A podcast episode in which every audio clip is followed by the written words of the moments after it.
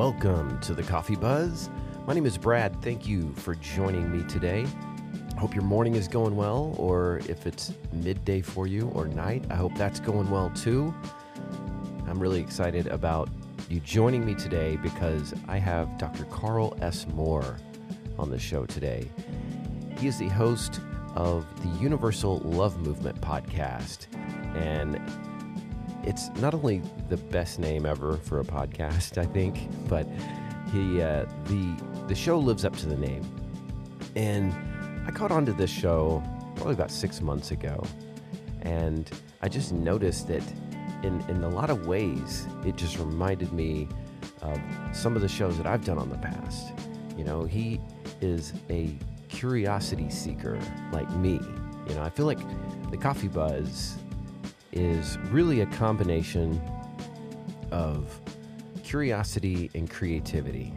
You know, those are, it's gone sort of all over the place, you know, but I think those are the consistent themes, at least from my perspective.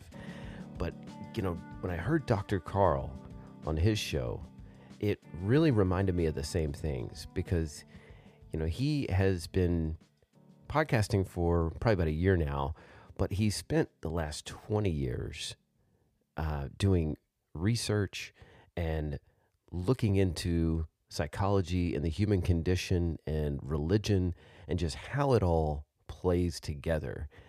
And, you know, that just sort of dovetailed right into, you know, what I enjoy not only talking about, but listening to myself because I have noticed that when I don't sort of go back to these people like Dr. Carl and I'm kind of engaging in a daily practice of raising my vibration, when I don't do that, I kind of slip and I start to go into sort of negative states of mind. And at first I thought, man, I, I guess I'm broken because I have to keep going back to these to these lessons, to in surrounding myself by these people in order to stay in tune with my alignment. And so for the longest time I thought it was me, you know, that it was something in in my mind that wasn't right. But as it turns out, this is just how our brains are wired. You know, they haven't changed much in the last couple hundred years from when we were, you know, living off the land and hunting and gathering and that kind of thing. And so that is why our brains sort of naturally go to the negative side of things or they they look for bad things because back 200 years ago that kept you alive looking for danger and threats and predators. Now it's uh, as we all know it's not so much like that. You know most of the um, things that we encounter as problems at least in my life I create them and I will spend time worrying about something, an event that actually never takes place. so I'm constantly having to recalibrate and sort of keep myself grounded. One of the ways to do that for me is by listening to shows like the Youniversal Luv Movement because, you know, he tackles things like uh, emotional intelligence um, you know, mindfulness. Um, and he has this great concept that uh, I'm, I've been adopting called a love lens. And we're going to get in and we're going to talk about that. We're going to explain all that. But it is a really interesting concept. And I love this conversation. I hope you do too.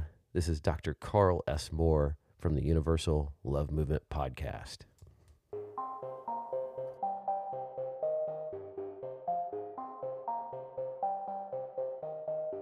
You're you're coming up on a, a year anniversary for the uh, Youniversal Luv Movement, right? Yeah, yeah. Um, I originally uh, like launched the show in February of of 2019. It was like the mm. a soft launch. oh, but then okay. I went through a number of um, you know different experiences in life, and there were a number of things that happened that made me think, you know, and just kind of pause this for a little bit.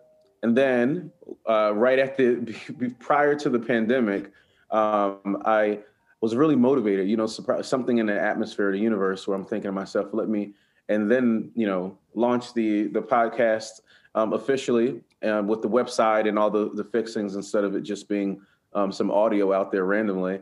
And uh, it was pretty great. It was it was it was interesting because it carried me through the mm. pandemic, right? In terms of just being able to have those reflections and um, you know, kind of go into like I guess I consider my art in a sense. Yeah, so absolutely. It was really it was a really good experience in that regard.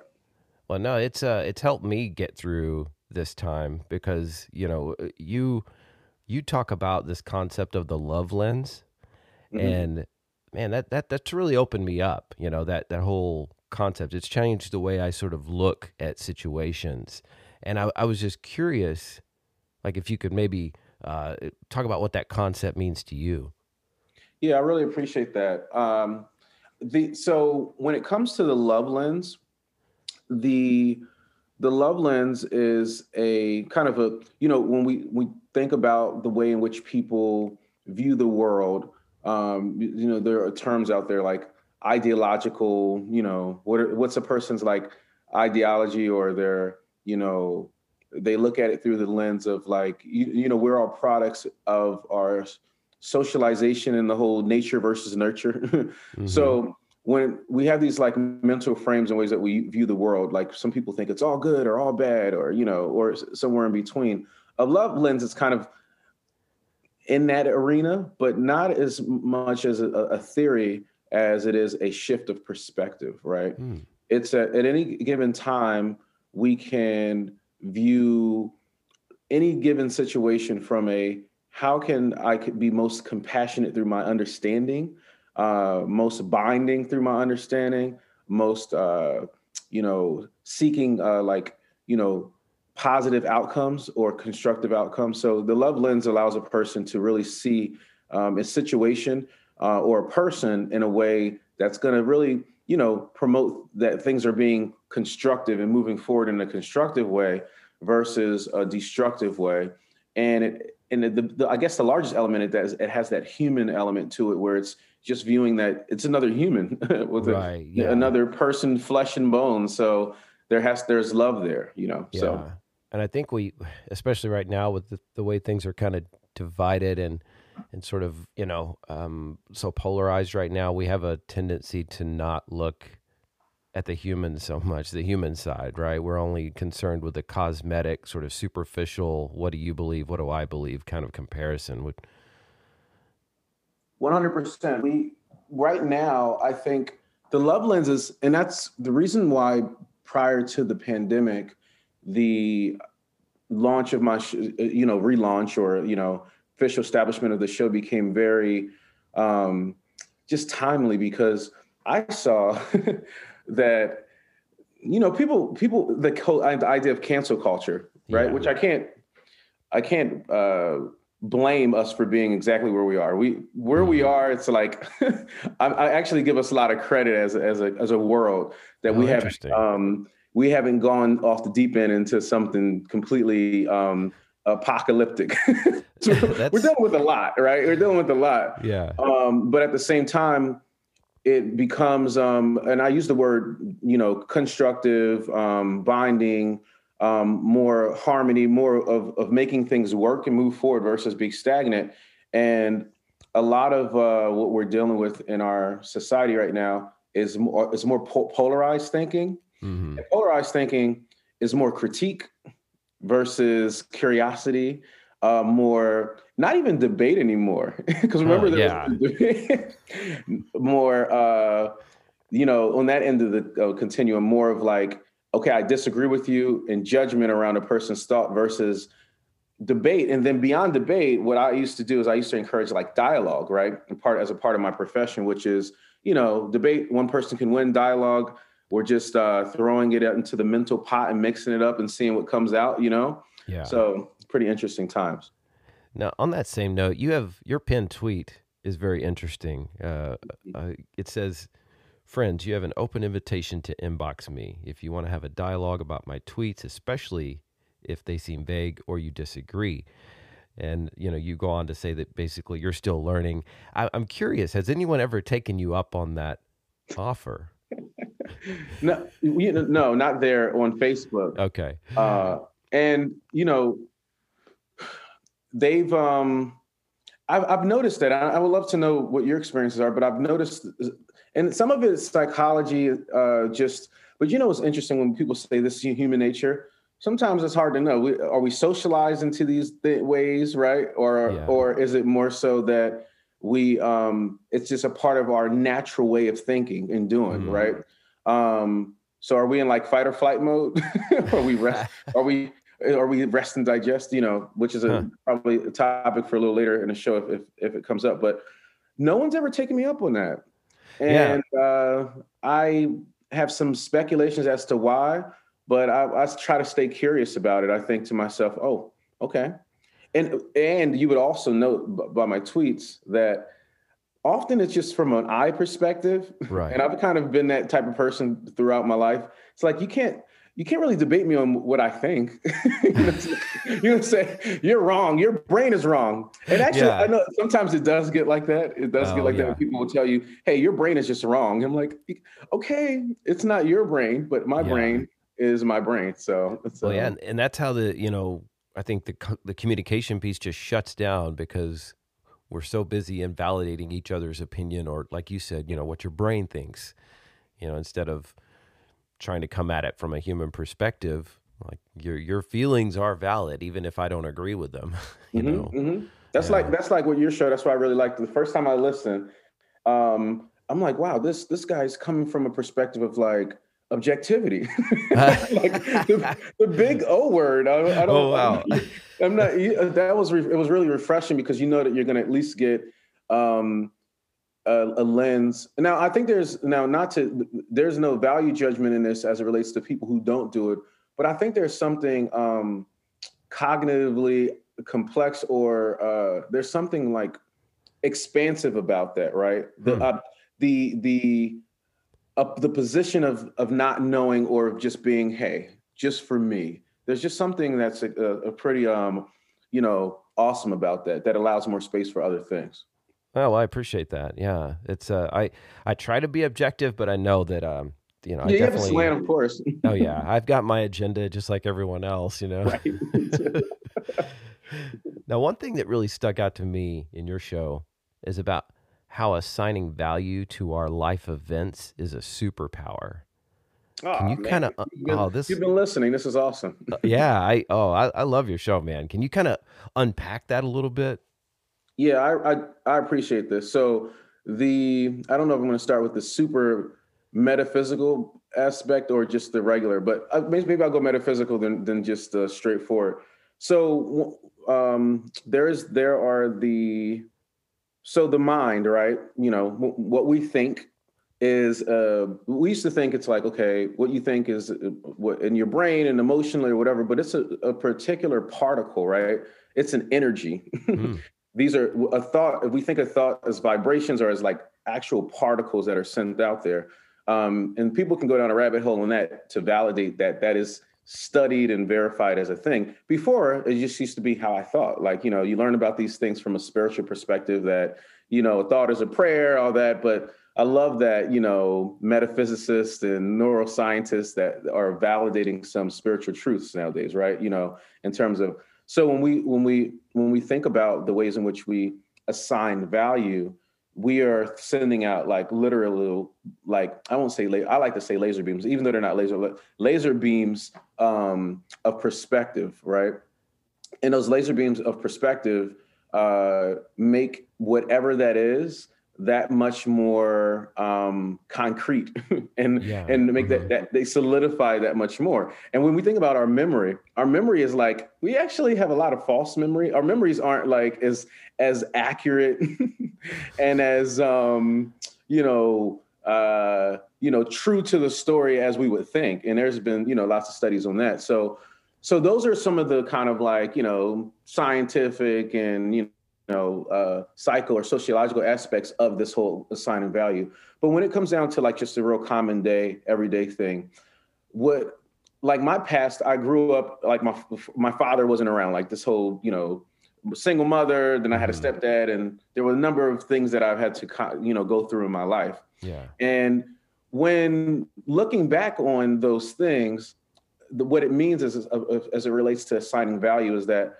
I can either um, lean into what I've learned, um, the constructive um, element, uh, the, constructive value that I assign to it, or I can lean into how the pain, the pain that it's caused me. Right, right.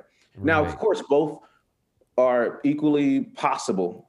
Um, right. But what I've noticed is that, and I, I noticed this like about five or six years ago. You ever see those big those speakers like your uh, maybe it's like a Tony Robbins or it's a person who was released from prison and now they're doing this tour to circuit. Yeah. Those people are not there are not trillions of people out there that are at least publicized, but I've noticed that they all have a story to tell, right? They've all mm-hmm. gone through something.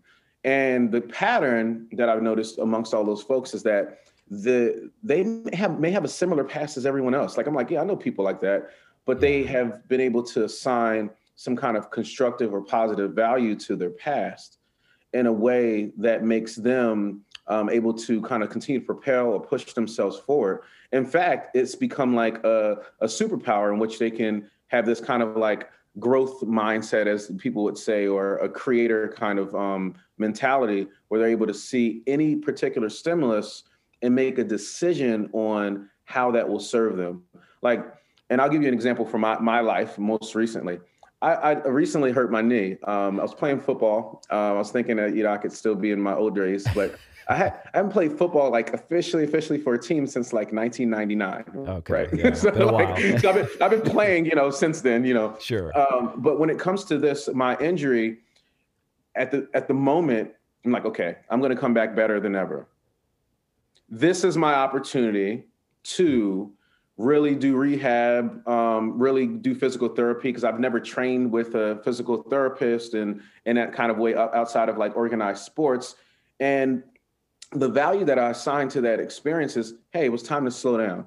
Now, people can say, oh, he's a he's a quack or you know whatever. I mean, yeah, you can think that about anything. Yeah, the right. sky's purple. Yeah, Carl, you know, and that is true. But what, uh, whether you think you can or you can't, either way, you're right, right? That's you know, right. there's different sayings in terms of our view. So, assigning positive value, I guess I would say, because there's so much I could say about that, is that it really does at any moment um, give us like the ability to determine how anything or anyone will affect us. And that's a stephen covey quote that part. Okay. Um, because you truly can look at the ways in which it can help you even if it was something that was clearly horrible at the moment right? Yeah. so it doesn't only account for things that are kind of like you know fringe or or, or kind of even. So hopefully that that gives you a little bit and not too much or too little um you know around oh, the whole assigning value no, that's beautiful, and it because it really sort of um, shifts you from the you know victim mentality that some people sort of catastrophize their past. And I'm not here to downplay anybody's past. Understandable. We've yeah, all been thing. through yeah. trials and tribulations, but this uh, uh, it was it was kind of mind blowing when I when I heard that. I, you know, and it's I feel like you know all knowledge is sort of in there in me, and sometimes I need someone to wake it up. You know. That's what and, it's all about. Yeah. That's actually a core underpinning of, um, you know, and actually I have a show coming up. It's uh, it's, the, the title's Extraction, right? Oh. Okay. Um, so and it's interesting because sometimes when I don't, when I am like debating on when I'll do the show, it's more than likely because the title hasn't solidified yet. It's just huh. funny. It's like process. I'm like, should I call it? We we facilitate. We don't learn. We you know. But yeah. the the the, the uh, the premise or the actual uh, focus of it is around people when I growing up and learning from, I'm influenced by these different spiritual teachings from around the world. Right, I was raised Christian, but then I, I branched off and was like, hey, that's what they did with Christianity. Okay, I don't want I don't want anything to um I don't want anything to do with that. But then right. of course I know it's a beautiful religion and stuff now, but when you're a teenager, you think a little bit more dualistically. You're like, no, I, I want to go away, you know, type of thing. So it's a little bit of rebellion. But uh, one of the things that they they teach in certain um, uh, Eastern teachings is that we don't learn anything, we remember. Huh. The process of life and acquiring knowledge is remembering, right? And then there's a story about Re, so if you look at remembering, there's a story about re, when a body of Asar in ancient Kemet or ancient Egypt was remembered. So if you like put it back together, so remember the pieces. Oh, of, um, and that's part of like you know. So when it when I think of that sometimes, uh, similarly to you, when it comes to, hey, you know what? Thanks, because this was an opportunity for that to come out versus. And when I do, because I do um, life coaching, executive coaching, when I work with folks, it's more of a facilitating process, okay. right? Yeah. Versus a teaching or even a coaching. Now, coaching, coaching is cool. It's like, hey, I know you can get here, but then that means that I know that you can get there, right? right. Teaching is like, I have this information for you. Here you go, right? And mm-hmm. those are both awesome. And I learn a lot from teachers and coaches. I need to be coached sometimes. But for me, I'm like, I um, want to facilitate and will partner with you to be the best version of yourself. And yeah. it's not it's not this hierarchical kind of thing, right? It's like I'm with you because more than likely together we can kind of have that stuff come out of you or you know it can be extracted or be facilitated so yeah um, that episode of course is going to go into some of that stuff but so i really appreciate you saying that i think that is just so core to people's um, just way in which they move in the world. Like how much are you learning versus how much are you kind of remembering? But that gets wonky, right? For yeah. some folks, it's like oh, it gets it gets a little wonky. It's like, hey, what do you mean remembering? Um, my brain is here. It's um, yeah. just brain. So it does get a little um esoteric for I think some folks. Yeah, uh, yeah. I know sometimes I kind of get out there into left field. Um, I'm kind of uh, I love recently it. obsessed with the law of one. I don't know if you've uh, no, tell me more. That. Tell me more about that. Well, I, you know, and I'm definitely not a scholar. I've just sort of been trying to, um, you know, educate myself of it. But it's basically the concept that we are all one consciousness, and that we decided oh, yeah. to incarnate on this planet and we went through what they call a veil of forgetting. That was part of the agreement that we made to manifest here. And so this kind of goes along with what you're saying, and that all this knowledge is really buried in in our soul somewhere, you know, and we just have to remember the lessons that we forgot. is sort of. I I love love. I'm in a direct alignment with what you stated. That's that's. I've, I've adopted that. I know it's like a, a story or perspective, but that's part of my my core belief system. Exactly what you just stated. Oh yeah, yeah. I knew whenever I started. I mean, from the first episode where I, I I started following you on Twitter, and then I, I discovered your podcast, and I, I just man, I really thought we were like kindred spirits there. You know? Yeah, I'm like, well, yeah. Even now, I'm like, okay, we're we're gonna need to stay in contact after this, uh, even this show, because you know, it's like you know they they mentioned the whole tribe thing now. You know, that's part of the thing, but yeah. in whatever you refer to, I, I really do think that um, uh, it's like we're spinning tops, right? Hmm. And sometimes in order to keep your like momentum, you need to at least be, it's not like I'll spin you, your top, you spin mine. It's more of just being in a presence, right? Or knowing or in proximity. And sometimes that proximity is just being in connection, like, and it's it's it's kind of like iron sharpens iron type of piece. Ah, yeah. So so yeah, so yeah, it was very exciting to me, man. You know, when we when you talk about that because it's something that um, can be uh, restorative, especially yeah. in a world where I my experiences as to this point hasn't been where I see experience tons of people who are thinking in such a way, right? yeah, it's uh, but, you know. it's very um, uh, refreshing, you know, because despite all the turmoil and the division, I'm seeing a lot of uh, people awakening. I, I yes. just think, yes. you know, the, maybe an awakened person doesn't quite make as much noise, you know, as someone that's in a fearful state. And so I, I don't know, despite all the sort of um, you know calamities or whatever that's going on, I think we're we're moving together more than moving apart. I don't know. Would you yeah. agree with that, or do you think maybe that's a Pollyanna kind of?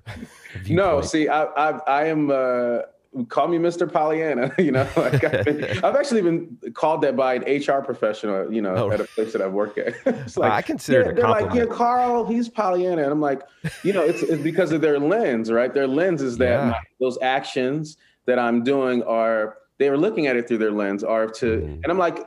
You know what? Um, I don't agree with the definition of that, but how you meant it, yeah, I am that. I do see value in everyone. Yeah. and I, you know, so yeah, so call me, you know, guilty as charged. But as it relates to um this uh where we are right now, it depends on one's frame.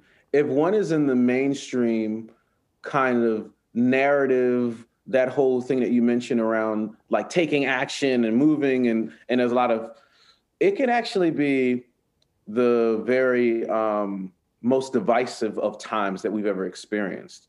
Right. Um, because of the um, the, the, the the different points of division, right? Yeah. All, along um, political, because political it used to be at least, you know, even though I, I look at the politics as like, and this is this is going to sound a little judgmental, but two different um, ends of the same coin or whatever, right? It's like, you know, it's like okay, heads or tails, you know. Yeah. But that's how it used to be. It used to be, you know, that we for the greater good of the nation, we just have certain views, heads or tails. But now it's become something totally just different coin, like you know, uh, silver versus Bitcoin. I don't know. It's like it's like it's just totally different. It's like they don't even like each other anymore. Like we're you know they're you know people are like I'm like it's like humans non-humans. It gets like Yeah. that. Like, people really don't want people to exist on this earth or even consider them as a a, a you know because it's it's gotten like that. So that is the the awakening part um is on other sides which i'll get into what's interesting about that is that uh, there's a law one of the laws of the universe uh, universal laws it's um polarity or Hmm. correspondence rather right Yeah. so dark to have dark you have to have light these are things that are not as debatable people want to debate a lot of things but you know until people disprove this law or whatever it's like there's darkness. Light and more than likely the more darkness is the more light there may be somewhere because of the correspondence right? The inverse because of the whole balance. So i can although i see a lot more publicly divisive pieces the piece that you mentioned about us being more awakened i can't but help but imagine that there are uh, increased percentages uh, there is a, an increased percentage of uh, of you right? And Right. people like us that are out there but what you said is so beautiful about it may not be as like vocally i forgot exactly how you mentioned it uh, vocally or outwardly seen and that is the interesting thing because you hear Gil Scott Heron, he said the revolution would not be televised.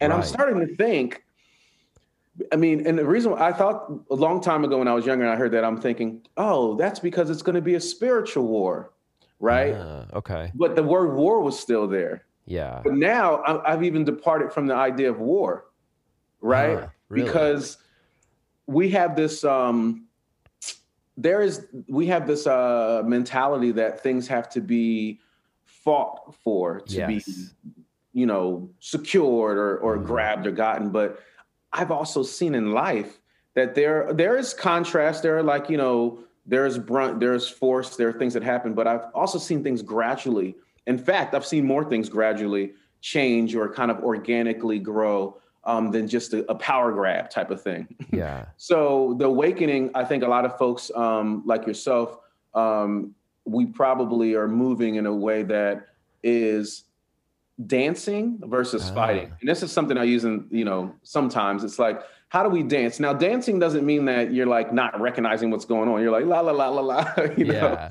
But how would he, how do we dance with reality in a way that and this is the principle of um of rhythm What we Mm. recognize when it, it's like uh used to play double dutch around my way and you know growing up like the you know the rope game where it's like jumping. Oh yeah. how do you jump in and, and then move or the tango like what you know when is my turn you know um and i think that that is a different type of flow and it's like how i like to operate. Whereas i'm recognizing these things and i know that change needs to happen but re- i don't know if i would say path of least resistance as much. I mean you know you see what i'm saying? It's kind of Yeah. like along the area. So obviously this thought isn't like super formulated it's just a response to your question but it's along more of just really changing one pers- one's perspective because at minimum the energy that it provides for me you know. If i'm walking around life thinking i don't gotta fight you know? Yeah. that that creates a different type of existence. And that's what i try to tell folks um you know in in different settings you know will share for myself. Like i recognize everything and i want to fight at times as well. And i think that there is definitely a place for the force Mhm. of fighting. Yeah. uh, one of my favorite books is uh, Power versus Force by David Hawkins, and it talks about the whole for a for like for example, let's say that your uh, one of your friends never believed in you. That can be a Mhm. force of like, all right, I'm going to prove them, but you can't staying in that. I'm going to you know do this in spite of them is different than letting that jolt you, and then you kind of getting into your own flow of Mm, doing it. Um, so I there's value in fight sure. but you know, so the the awakened people right now, I think that what you mentioned about us maybe not doing as much, or I forgot exactly how you stated it, but I really, I really agree with that. I really do agree um, that that's happening in this like reality at the same time. And like, if I wake up and I'm watching the news every day, you know, nothing against the news, but if I wake up yeah. and I'm like consuming certain information from certain sources, uh-huh. that other reality is mine. Like, I yeah, this reality, it. this the worst time the world is ending kind of thing. You know, so what, what do you think about that? I, I, it's a it may be going out on a limb, but it's uh it's a little part it's part of my my my experience every day. No, I I completely you know relate to what you're talking about. I've I've had these moments where I try to draw back and and disengage from the news because it does sort of put me in this adversarial mind state just out of the gate. And I mean, that was part of my domestication. You know, my programming was about standing up for myself, and not letting others push me around. You know, this is what I was taught as a kid. And on my path of personal development, I I know I need to be more compassionate, especially with people I disagree with. You know, it's mm, mm. as we all know, it's like easy to be compassionate towards, you know, people that are like minds and that are, you know, agreeing with everything that we say, but the real test is like being able to communicate and show compassion to those people that are totally opposite. And um, I, it seems like this dilemma in my mind is like, how do you go about this world and stand up for yourself without being a pushover, right? Yeah, yeah, yeah, yeah. How do you how do you um exactly like you stated? I have a I have two little ones. I have a five and a two year old, mm. and that teaching them exactly that is part of my mission. I remember my my daughter has soccer, and uh, and there was this little little boy hitting her and stuff like that, right? Yeah. So I grew up, um, you know, kind of like you know, and there's this um. And this is not loving, right, of self. There's this kind of like deferring where, okay, I'm not going to cause any trouble or anything. But if someone were to hit me, I was taught that if someone hits you, you hit them back, kind yes, of thing, right? Yeah. So my way of you know, being socialized and programmed was like, you know, I was receiving a lot of love, so that was natural from my mom. But when people would harm you physically, then you fight back, right? Right. But I recognize that there's harm um, done mentally, uh, what you socially or psychologically or whatever. But uh-huh, that yeah. becomes even more relative, right? Um, mm. I say to my daughter now, I'm starting to try to teach her already. I'm saying, hey, um, you know, and this is for teaching, saying this to a five year old may sound like insensitive, but it's, I promise I don't do it in a, in a she says, Oh, you make me mad. I'm saying, Carl, um, not uh, Carly, Carlise. Yeah. You are saying that I make you mad, but you can decide not to be uh, mad. Right? Yeah. So, you know, the agency that she has. So there's this kind of thing there. It's like, okay, there are these stimulus, but there's this decision that we can have. Now, does it make what I did, um, categorically okay to do. Maybe it's not. So in a bit in the world, my way of tr- approaching what you mentioned in terms of how to go back and forth, it's that I'm going to notice things, um, and I'm trying. I, I, don't have this down. I'm noticing things and, and making sure to take a stand for what is not a part of the social rules, right? Because mm. it's not even a matter of right or wrong, you know. Yeah, the social true. rules in that in that thing, and I'm going to um, speak up against it, not even against it. Speak up if it's appropriate and, if, and it will have positive impact. Because sometimes you speak up and it does more harm, right? And it's like, what was your goal, right? right. Your goal yeah. Is it is about you or is it about? So I'm going to speak up and then at, I'm going to have agency over mm-hmm. myself. So agency over how I'm thinking and, and emoting about that is important. So and the things that hurt me, I'll just allow them to hurt me and deal with it and sit with it. But the goal is to be uh, like not have buttons. Like I had an episode on that. It's like my that's my goal. It's not like I'm not. I don't want to have emotions, but I don't want to have buttons to where I can walk out here. I can be saying I'm gonna have a great day, but then I can go to the bagel shop or whatever, and it's like. so then you just like people are punching you all day, and you're like, oh, ouch, ouch, ouch. Oh, that's yeah. not a good. That's not the existence I want to live in. So yeah. In, in how do you go about? Because I, I remember this episode where you talked about how we should all have less buttons, and mm-hmm. I thought that was really interesting because you know even now after years of you know personal development work and and things like that i still I, there's a few buttons that if if someone even looks like they're going to punch the button like i can feel my adrenaline getting ready like, oh. I, I, I think part of having buttons is like human. You know, mm. it's like when those things happen, it's like, oh, this is great. I'm still like a human. I didn't I didn't transcend because yeah. you know it's like how to be in the world but not of it, or oh, a participant yeah. and not too far. And that's my constant dance. You know, it's like a, ah, how do I, you know, and I'm you know forever in that little space. But so one of the things that I found to be a very concrete way of enhancing my capacity around that is um being more they people say mindfulness which has become more of a buzzword yeah. But it's allowing myself more time and space to be present do nothing you know whether it's walking participating in whatever my activities or mindfulness rituals or a, a person's practice. Yeah. And um there's um what is it Viktor Frankl uh, there's this uh, model of, uh, of uh, stimulus and response. I forget hmm. exactly what it's called. Like the, i think it's called the choice model where there is always some some stimulus and then we have response how do we increase the space in between there it's not like when ah. superhumans where we're like oh nothing bothers me you notice like you'll notice the things that used to make you want to you know uh, fight or what have you but you have a decision and the space for decision becomes like the ma- movie the matrix um okay it's like you know, Neo wasn't like seeing slow bullets. That was camera tricks, right? right. It was literally like he had has his 10, 20,000 hours of training to where things just really slowed down. So I've actually noticed that in certain moments because I used to do this this peace, um, loving peace or whatever meditation. Mm-hmm. And one of the things I was focusing on because I was living in Philadelphia, I was focusing on being more peaceful in traffic, right? Ah. Because I used to, I used to like it used to be uh, shameful for me when I would see people cursing each other out, and then when I would, and I would feel like, man, you know what? I want to curse someone out right now, or I want to like, and I want to get mad. So I seeded myself that. Long story short is, I to this day, and that was like eight years ago.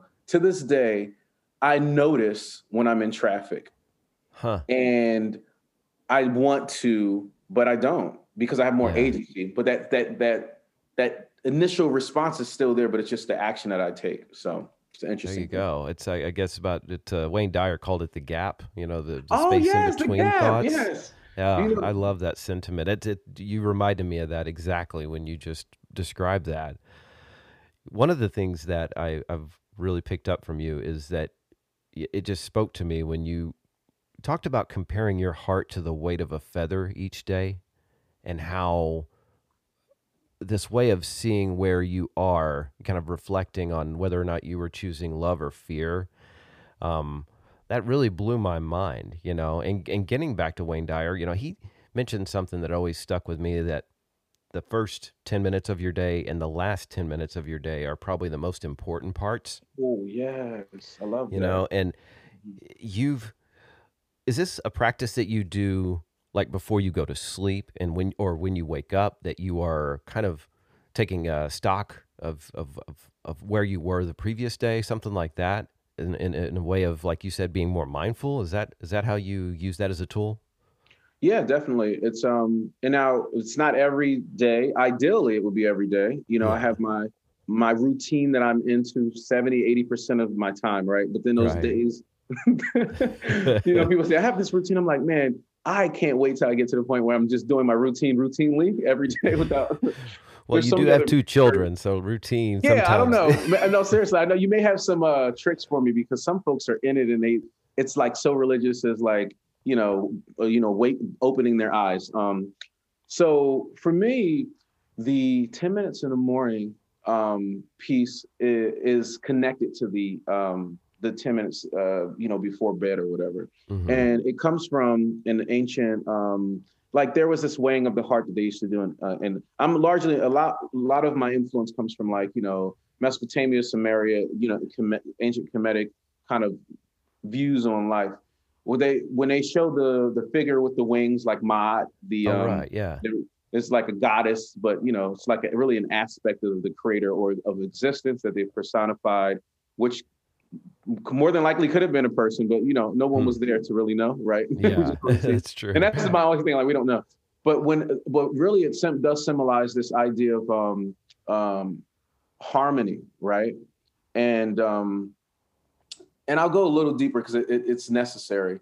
So, if one is operating from a peaceful state, right, um, they can understand and connect to the vastness of, of spiritual power, or mm. we can just say electrical vibrational energy power. You can you can oh, experience like that. that when you're at, you know, so the peace of space, the peace of nature, whatever. Yeah. From that, you have these principles that order things in the, you know, whether polarity, gender, mentalism, vibration, cause and effect, you know, all that stuff. Yeah. And all of that has an interplay. It works in harmony with each other when recognized from a peaceful state, you know, in the spiritual power.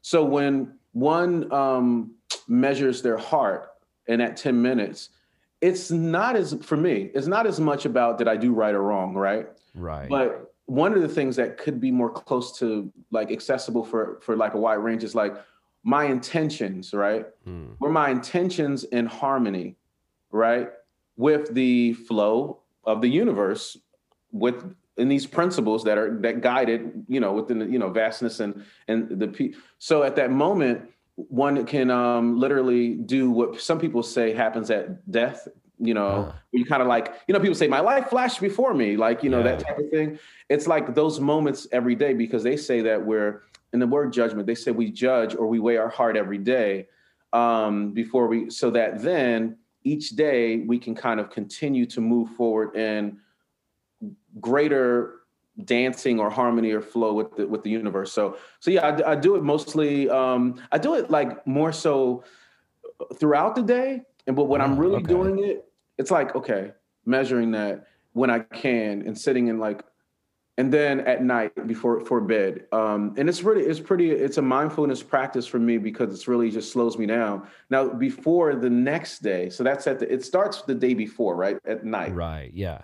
Prior to the next day it's more of waking up and and for the first 10 minutes not going to anything a phone or anything but just sitting uh, yeah. in the peace. Because i want that kind of like so that then everything else will come up and, and kind of order my way of um, trying to operate in a way where my heart can be more so in harmony with things. So it's hopefully that makes sense. I know it's a little. It's, I've never had to, you know, really talk about that. Well, not had to, but I've never really expressed it. So I appreciate you asking. So um, it is something that is so near and dear to my like. If there was anything religious about me um, uh, or the religious strain, it's like it would be that because um, I really do believe that's the way I want to kind of like operate. Like, hey, at the end of my life, Carl, most of the, your actions, you may have not been perfect, but your heart was light because your intentions, when you look back on it, you didn't have a heavy heart. Sometimes mm-hmm. the heavy heart isn't because you did something good or bad. There are people who do some terrible things that don't have a heavy heart. That's they, true. They don't, they don't freaking care. You know, they don't yeah. like, and their, their, uh, or sometimes their intentions were to do something else and they, they, but that heavy heart is if your intentions don't line up with that, you know, kind of like your morals or values or yeah. or your you know um your actions don't line up with your intentions kind of thing so. Right. No that's that's yeah that's beautiful. I uh kind of shifting gears a little bit i have a sort of a regular intermittent fasting practice you know. Typically i don't go more than like 16 hours at tops you know. But i know that you go for long periods of time and it's an area that fascinates me what what's the longest fast you've ever done I remember my mother was um I've the longest fast that I've done without eating at all was like um I went like almost a week or two. Wow. Just just water. Um Really? And my my mother was um in the in a hospital and I was doing it as like a a way of like you know sacrifice to the to the gods right mm, it's like yeah. hey i you know they offer animals in in in the uh in the books or whatever sure but it's like I'm going to offer my animal nature, right? Ah. The carnal, and that's right. what fasting is. Um, in some ways, it's like offering up the carnal part of oneself. So that's the longest I've gone, like straight extreme. But you know, yeah. I do those 21 day things. Um, but the longest that I've gone in terms of like, you know, eating, but there'd be some like intermittent or they're juicing or raw connected to it. It's been like, you know, for months, a, few months. Wow, like, really? Just sort of minimal calories to sustain. Oh yeah, yeah, yeah, yeah, yeah. Yeah, I've gone like six months with that kind of like wow. all all raw. Um, no, well, some people that's their lifestyle, but that for me, it was it was you know my fast was just raw, um, nothing cooked or anything like that. yeah. Now, do you find that um, it's a that it's another power that we have to be able to do this to tap into our spiritual nature? Or is it you know because it, it's referenced in so many religious texts. And I, I just feel like there's got to be a spiritual component to fasting there. Yeah you know i i, I think as you just stated um, i think there's something about and just to repeat exactly back i think that it, it is a it is a spiritual power to do yeah. that it's like a talent and innate talent. Like you could have the ability to be the a world strong man or strong person or whatever, but if you don't like do uh, what is it like? Um, what's the thing called CrossFit or getting you don't know, right? Yeah. like untapped, but you can have untapped innate talent and a potential, but then it becomes like a you know, or gifts or whatever. Right. I think that we, I think many of us have that. Some maybe probably to more degrees than others. So I do agree. Um, but also in it, it gives you special, well, not special, but superpowers. Hmm. Like I promise you, at the end of my fast, yeah, most of the time, like it doesn't happen every cycle because I fast four times a year, 21 days before the change of the season. And uh-huh. the seasonal markers are just come from, you know, a lot of the different text. I've kind of triangulated all the different texts, and I'm like, okay, that makes sense to do because none of us were there. We don't know. Yeah. a, lot, a, lot, of a lot of it before a long, long time ago was like studying of the stars and making sense of it, and then you know um, but there, you know, there are other beliefs that I value as well. So at the end of these fasts, I have experienced when I have nothing in my body, like I'm running just off of juices or whatever. Yeah. That my, like, I'm running off of another energy source that I can notice. It's, huh. it's the most amazing feeling that I can describe that I can generate or feel on my own. And that energy source, I would say, is, is a spiritual power. Whereas on in usual life, I'm getting hungry and I'm running off of like you know whatever that food as fuel um, yeah. and, and, then of course we're still running off of like whatever this other automated kind of thing is as well which right. people refer to life as life force but i notice it it's like noticing electricity or feeling the cords or something huh. i'm like because like i'll feel like i can run from like here to like a 30 mile run i'll feel like it but i may not have the um the energy, but my I feel spirited in such a way like I can do it. So that that's something that it's just perplex baffles me, even though I've experienced it multiple times. It's like, wow, is this really happening? So yeah. when I'm in, I'm like, this is strange. And I don't say things are strange that often. like, this is really strange. So, yeah, it seems yeah, counterintuitive, you know, to have yeah. that much energy during a fast. It's but so oh, goodness, from what I've read though, in my, you know, and I, I've not studied this in college, so you know, take it with a grain of salt. But from what I've seen, digestion, digesting food is like one of the most taxing things that our bodies do. That's why you know people have a big meal and they just want to go to sleep. And so maybe that's where that energy source is coming from because your body's not having to sit there and you know um, process this food and, and get it out to the you know various parts of the body and things like that. Yeah, it's getting it's getting a break finally. One hundred percent. You know, um, it's like beyond. It's kind of like they say rest and digest. There's something after rest and digest. It's like repair, cell mm. repair, and all of that other kind of. Yeah, it's a. It's one hundred percent connected to that, and it, it could be. It could be something like even beyond that that that that a person can experience as well right yeah. um after you and then the cell repair what happens after that like there's is it just this feeling of the essence? Um, yeah, but it's really it's really an awesome feeling um, to feel. Yeah. So to give you a little backstory of me and my day job, I work in IT now. And, okay, uh, great. Uh, yeah, part of the thing that we encounter when we see a system error is we do a, a root cause analysis, and so I, I've started applying this because I see a lot of parallels between the IT world and personal development, as odd as that might sound. I love it. No, the universe of binary code, right? You know, so yeah.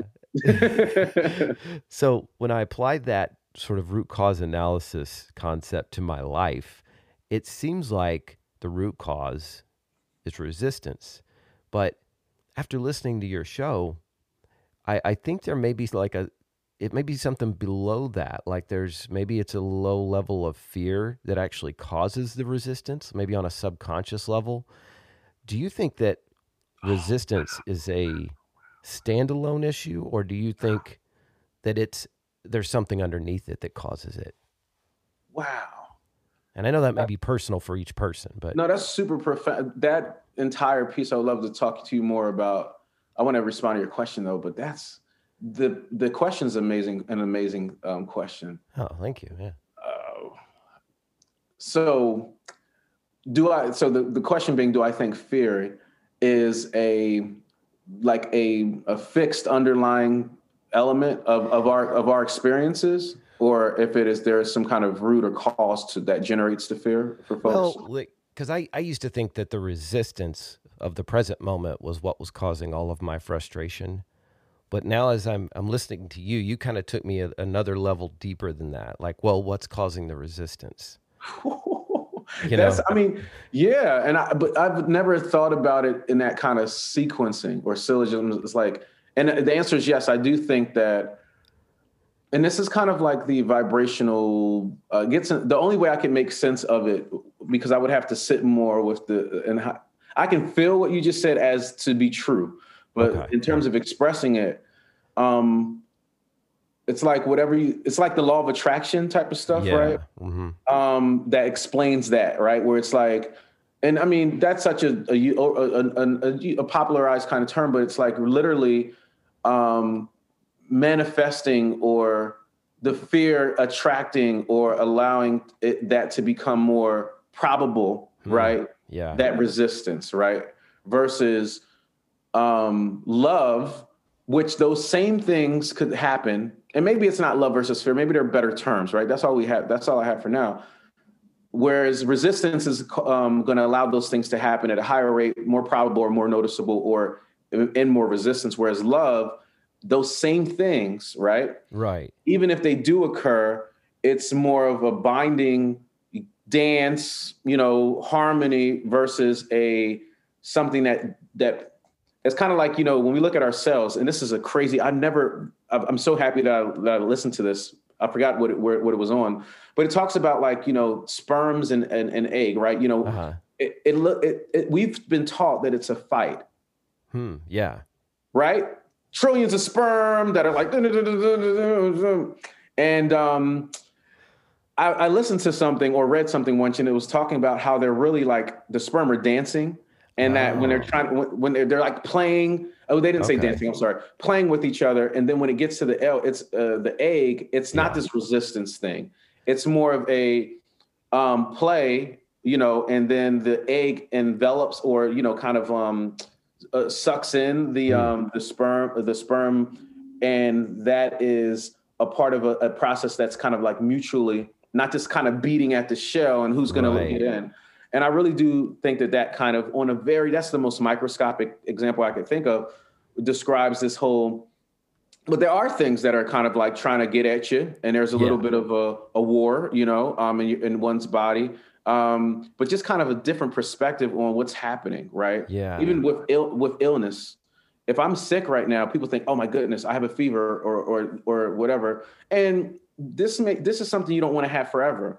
Right. But we look at sicknesses in, in, my house. It's like, oh, great, your immune system's getting stronger. Ah, see, like I, t- I say it to my daughter. So that's kind of like, oh, so you're getting stronger right now. Ah. That kind of perspective in life and not running away or that kind of, you know, but in any case, it, it, those are examples towards that whole fear, you know, versus the, as a, the whole root cause piece. Hopefully that yeah. responds to the question appropriately.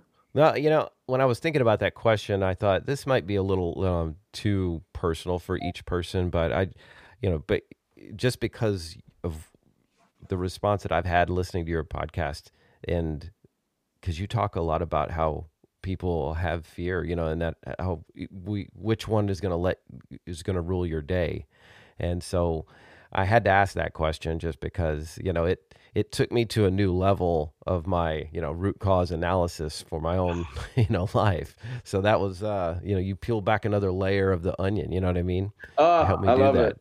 love it. Yeah it's uh, as you say you know i uh i think the answer to this to my question is to you know refocus the love lens if i'm feeling resistance you know? It's getting back to that awesome i, I need i need I, w- I would like to solicit uh uh, some coaching uh, uh, because you brought brought that back in terms of my podcast. Like even your questions, I'm like, I need to talk to this guy about even because you bring up the love lens and even a, a more uh, you know, I really love how you've used it at the very beginning and even now to like re- really rechannel and focus stuff. Whereas I may not even mention it some episodes, so I really, really?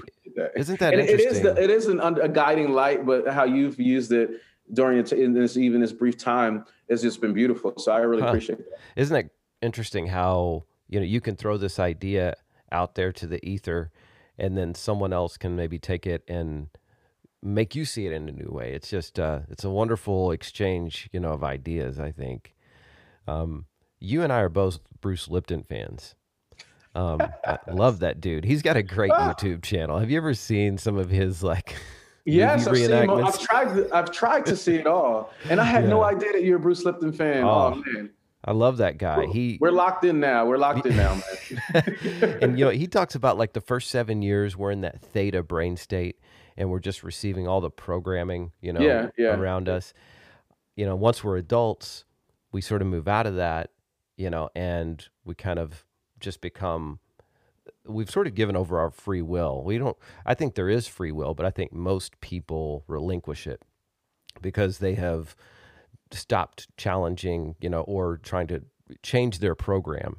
And wow. Mm-hmm. I, I wonder if we're even though we're not in those state of brain states, are we always programming the subconscious mind, do you think? Man, I would love to know your thoughts on this as well. Um, I think so, but I, I think that it's like uh, if we, were using computers, um, like I, am on a MacBook right now. Uh-huh. So to try to be to connect to to use a metaphor, I think that most of us we are using different software. Yeah.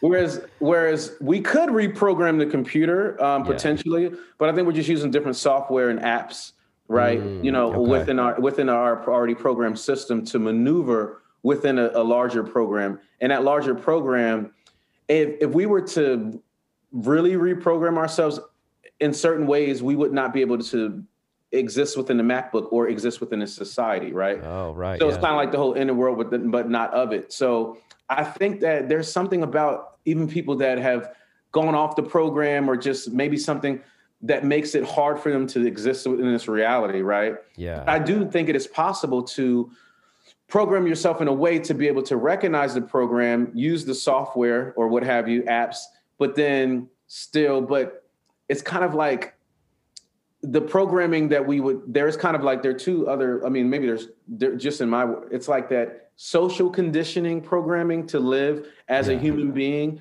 and then to live in america and then just to live period right uh, to want to be right and yeah. um so i think we are reprogramming ourselves to make sense right because we we yeah. want we collectively do want to belong and we want to exist within it and we're we're making meaning of the world in ways that make sense in order for us to continue to thrive and exist yeah. within our family structures, our, you know, that's why a lot of people are like, hey, I believe in this um, two party system. like they got kind of have. no, but in any case, hopefully, hopefully, it, it, you know, at least it makes sense. I'm, I may, I'm not definitely, you know, right on this or whatever. It's just my perspective. But what, oh, what do you think? What do you think about that?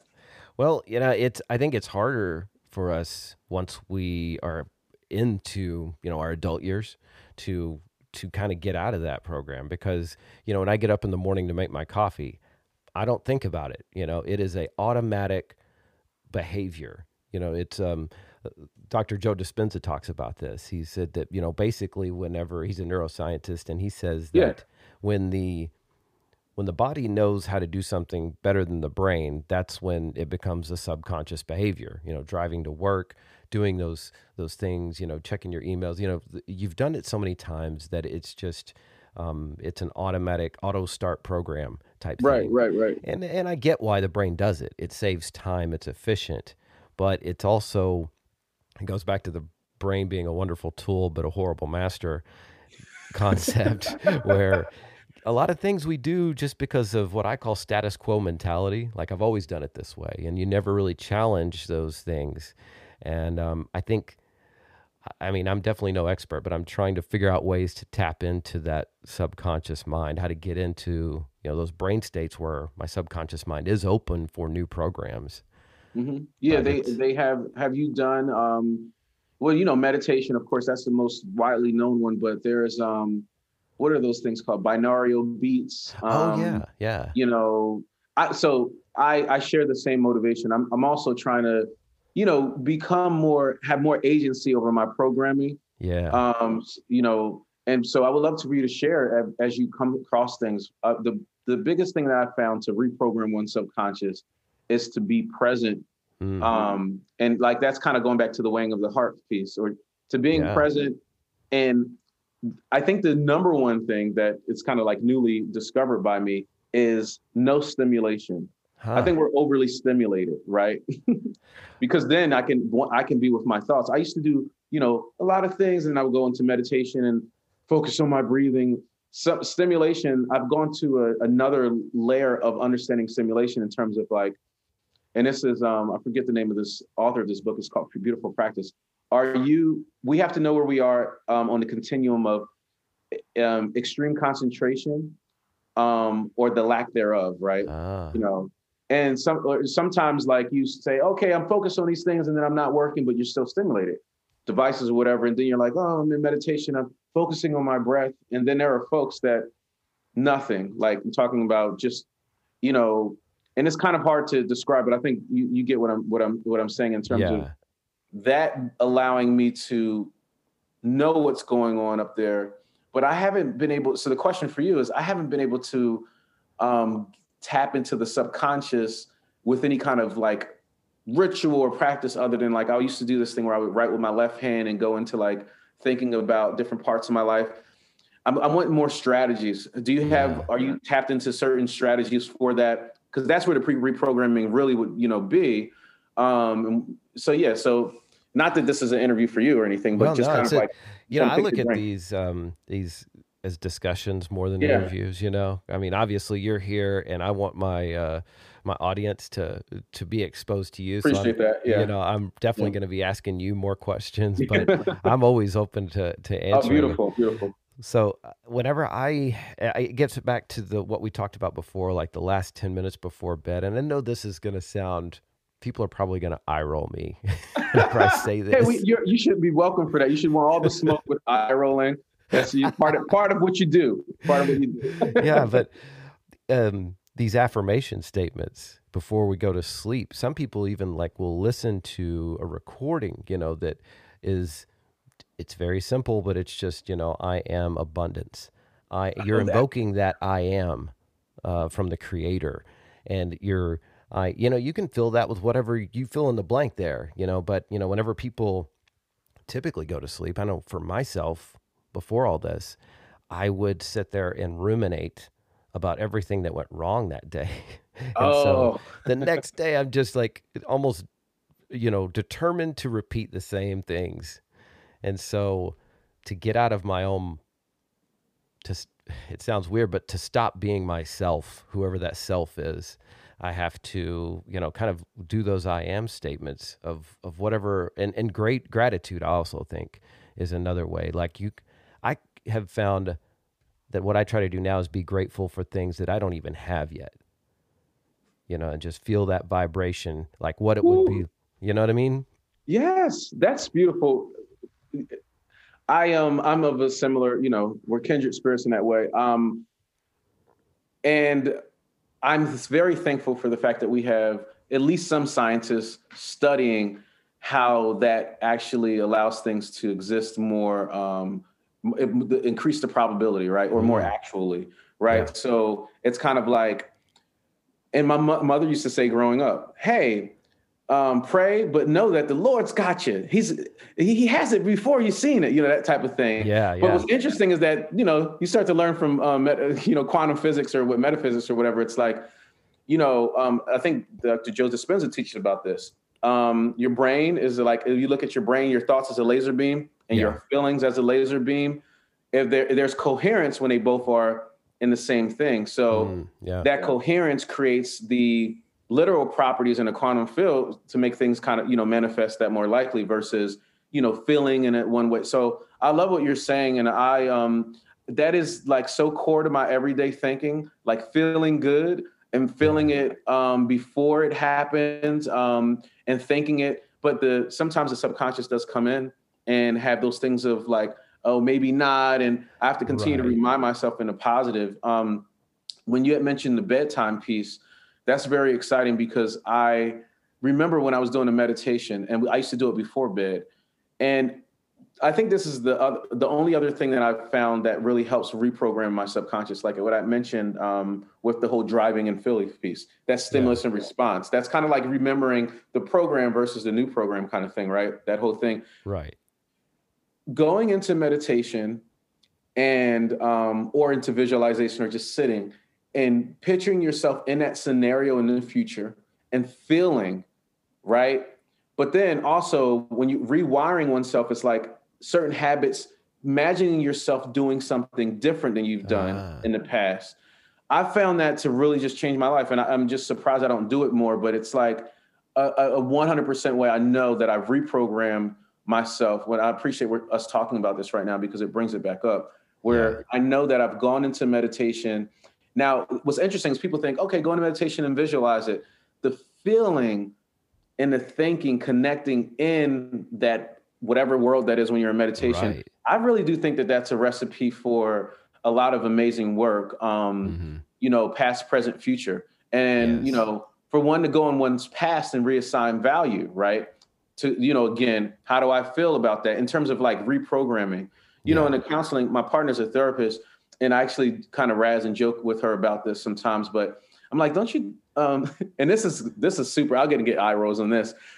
Don't you think that? Um, I forget how I ask these questions to her. I try to ask them in a way that's very respectful. I'm like, oh yeah. So I say, um, could it be possible, right? that type of thing.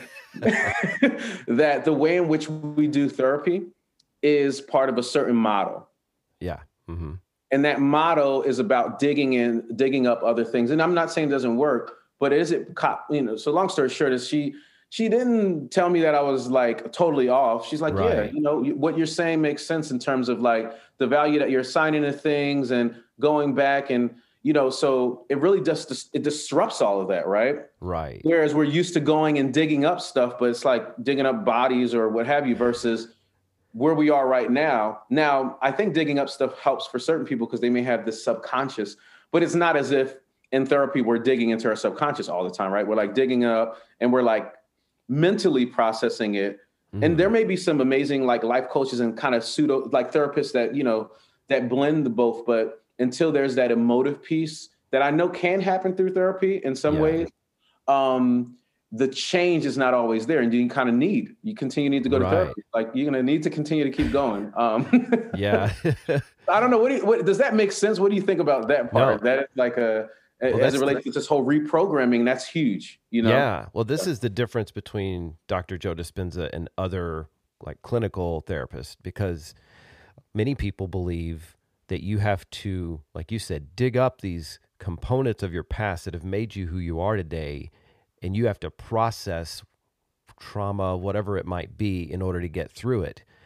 And Joe Dispenza says, no, you just take your attention off of it. And you, yes. so, you know, and I do think to your credit, I think you said it very well.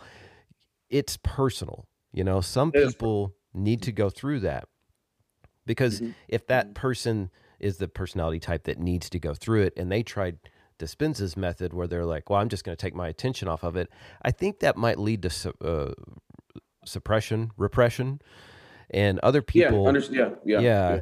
And so other people might find more value in just like letting go of it and just being in the moment and they can do that without the repression that's that's my armchair quarterback kind of uh you know opinion about that i really like that i think what what you just stated or the collection of that piece in some type of a I think that that's even enough to honor what is, but then to give folks an understanding and a bridge to folks like Joe Dispenza, because that in my love for folks, I really do um, want folks to be in a you know space.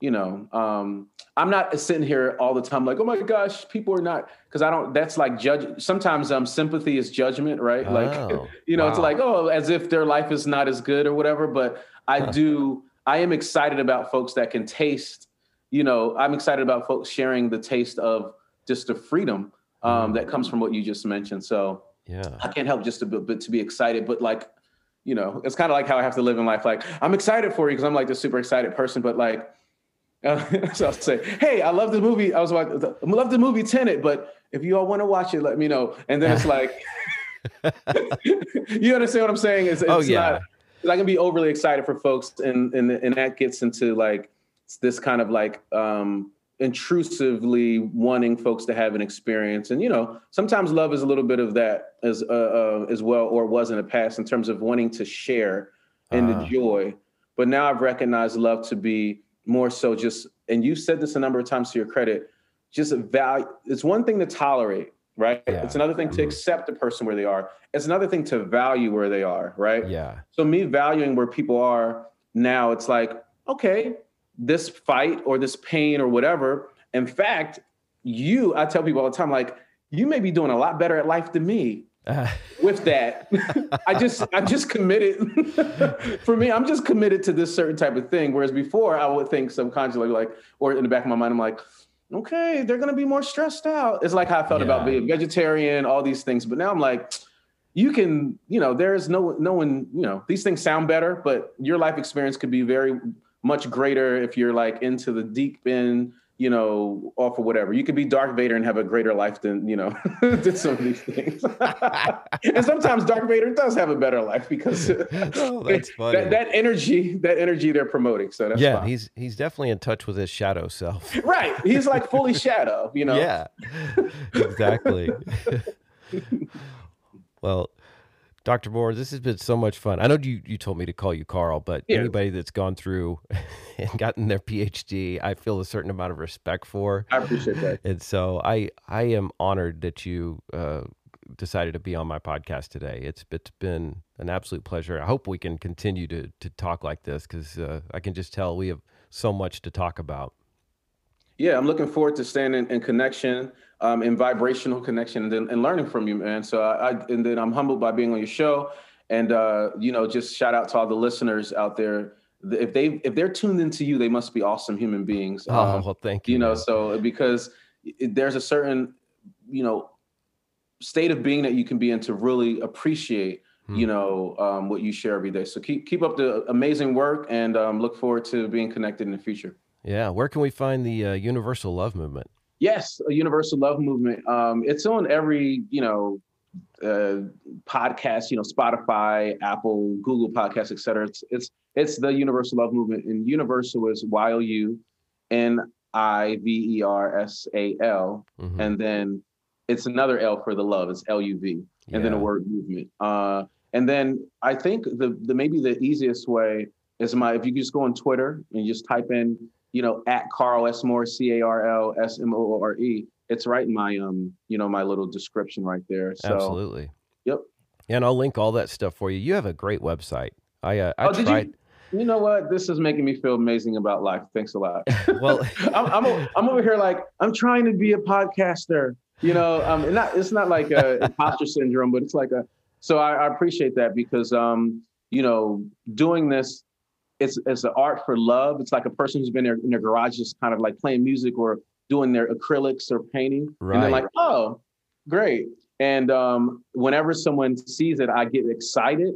I still have that in me that isn't broken, but I'm doing it for the art of it. You know. Um, yeah. so I appreciate it. And we'll have to do an exchange. I have to have you on the show because I need to do more interviews um, in 2021. That's some feedback that I was given. This is like, oh, okay. hey, we, we like hearing you, Carl, but you know, we so, so so just consider yourself already you know invited. We'll have to think about the specific topic, but it may just be more Yeah. so. Absolutely. Anytime. I'm always uh I'm always down and um you know, like I said, I really appreciate you being here and I I I have a good feeling that uh you know, my my my few listeners out there are going to appreciate you and your show. So give give a give the Youniversal Luv Movement a a listen. And I love your acronym for LUV. It's a was it Living Universal Vibration or Yes. Oh, yeah, oh man, this is great. is- yeah, yeah, so check it out. Thank you so much. Thank you. Love and light, everyone.